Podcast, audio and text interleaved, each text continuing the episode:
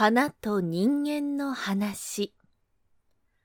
小川未明。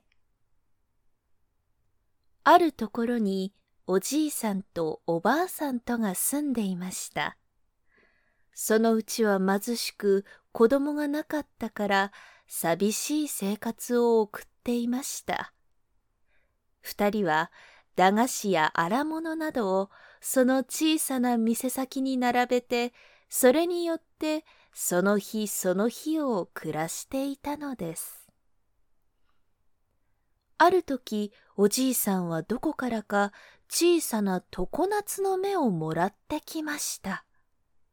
それを鉢に植えて水をやり、また毎日日当たりに出して成長するのを楽しみに丹精をいたしました。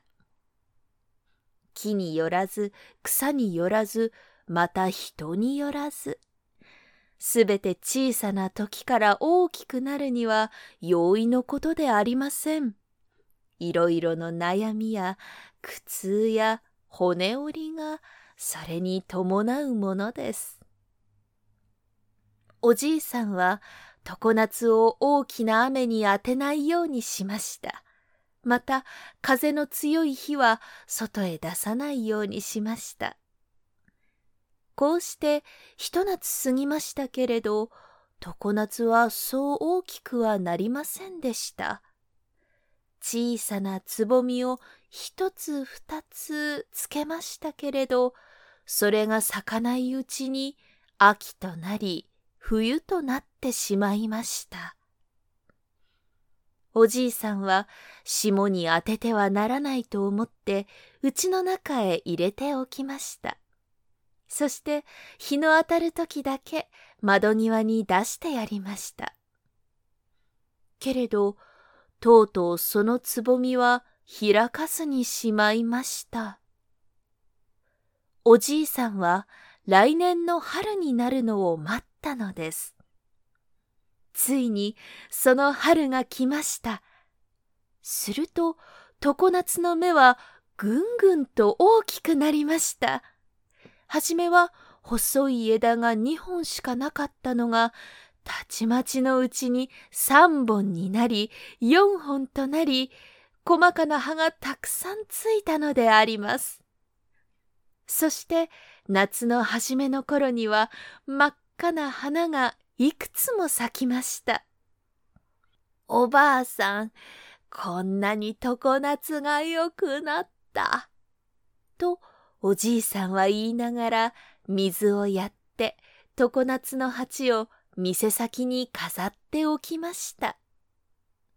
しかし、これほどの常夏は他にいくらでもありました。まだ大して立派な常夏ということができません。蝶がどこからか飛んできて花の上へ止まりました。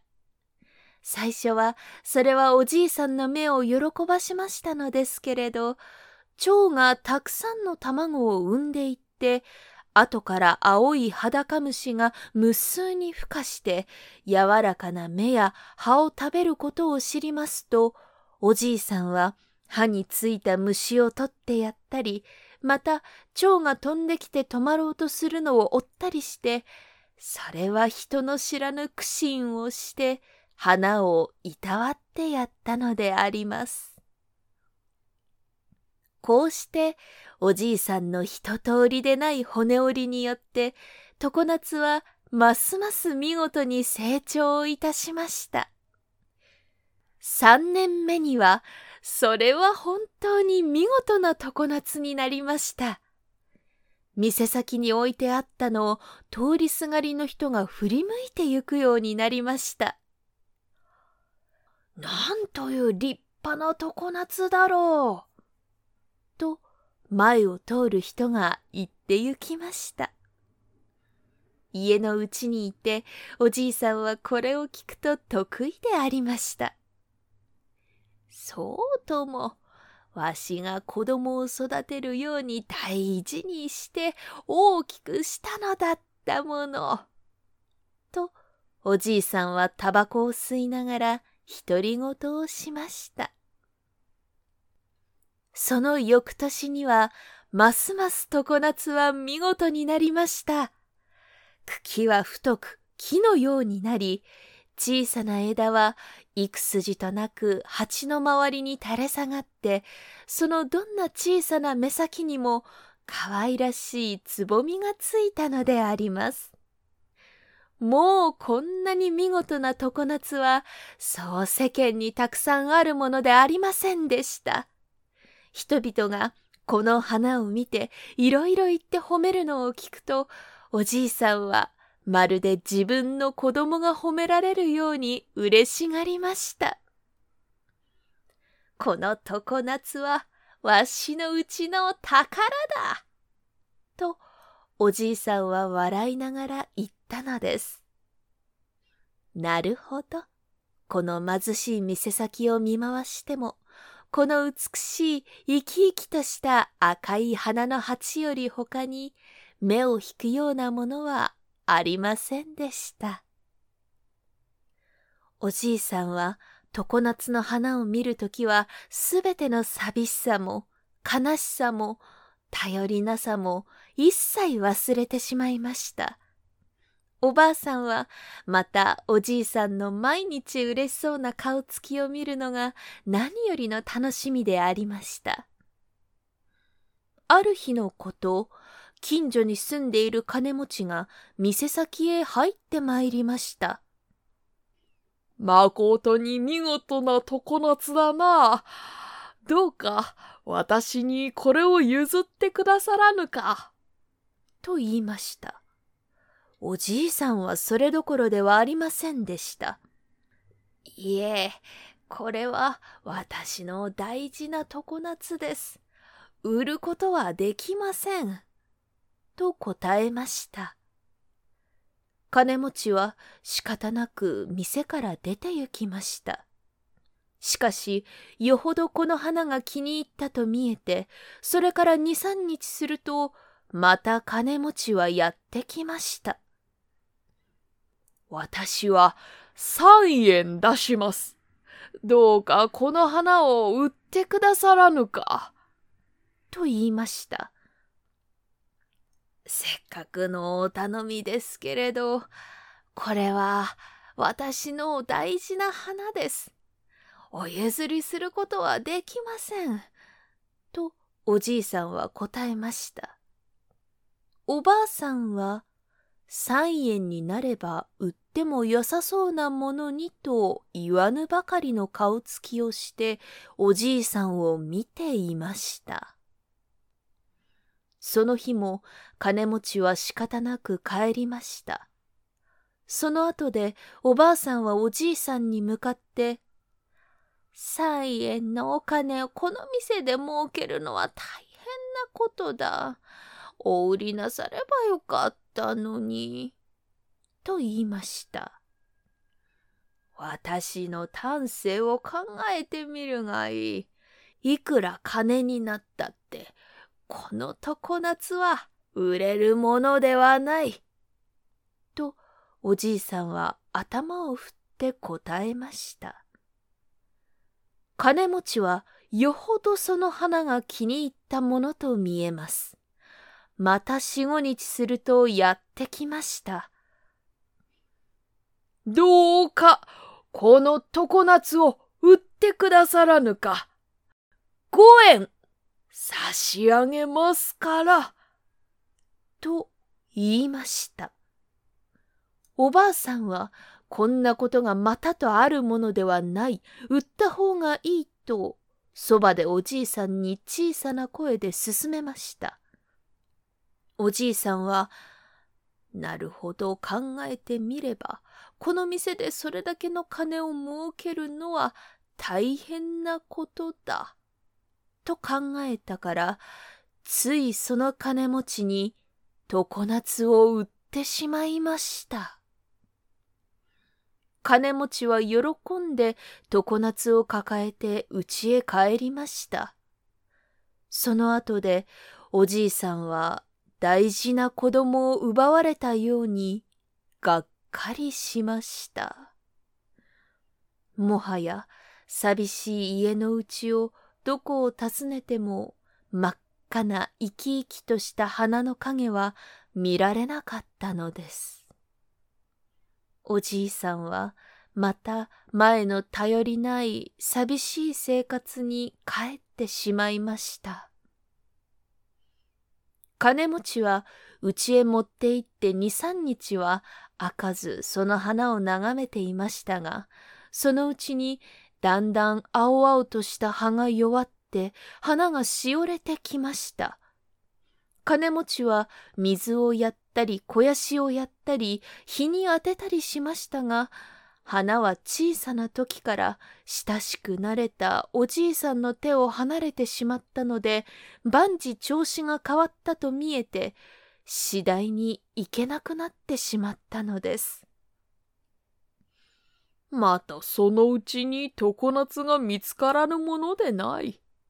見つかったらいくら高くても買ってくることにしよう。と言って金持ちはだんだん弱ってゆく花を振り向きもせず庭先へ投げ出しておきました。哀れなおじいさんはその後も花のことを思い出していました。あの男夏はどうなったろう。と言って寂しがりました。そのうちにおじいさんは病気にかかりました。おばあさんは初めてあの時常夏を金持ちに売らなければよかったと悟ったのであります。なぜならおじいさんは慰められるものがなく、その後は寂しそうに見られたからです。おばあさんは金持ちがなんとなく恨めしくなりました。自分たちの幸福を奪っていったようにさえ思われたのでした。ああ、お金が何になろう。と、おばあさんはせっかくおじいさんの丹精した花を金のために売ったことに対して後悔しました。ある日、おばあさんは五円の金を持って金持ちのところへやってきました。誠に恐れ入りますが、いつかお譲りしました常夏をまた私どもにお譲りしてくださるわけにはなりますまいか。と言って頼みました。これを聞くと金持ちは、カラカラと大きな声で笑いました。あの常夏は枯れかかっている。欲しければ庭先にあるから持って行きなさい。お金はいらないから。と言いました。おばあさんは痛ましい気がして見る影もない常夏をもらって家へ帰りました。そしておじいさんに見せながら、こんなにするなら譲ってやるのでなかった。とおばあさんは言いました。おじいさんは自分の子供が傷ついて死にかかって帰ってきたように思いました。まあ、かわいそうに。わしの手を離れては他の人の手でよくなりっこがない。と言って涙ぐみながら床から起き上がって土を新しくして植え替えてやりました。そしてそのあくる日からおじいさんは初めて常夏を目から丹精した時のように自分が気分の悪いのを忘れて手入れをしてやりました。すると常夏はだんだん水を吸い上げて生き返ってきたのです。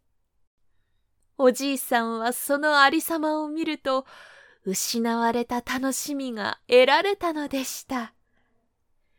この分なら大丈夫だ。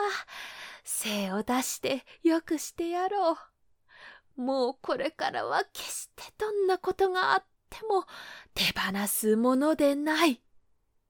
と、固く心に思いながら、日に当てたり、水をやったりしました。おじいさんに希望ができるといつしか病気も治ってしまったのです。おじいさんは再び真っ赤な生き生きとした花が咲く日を楽しみにしているのであります。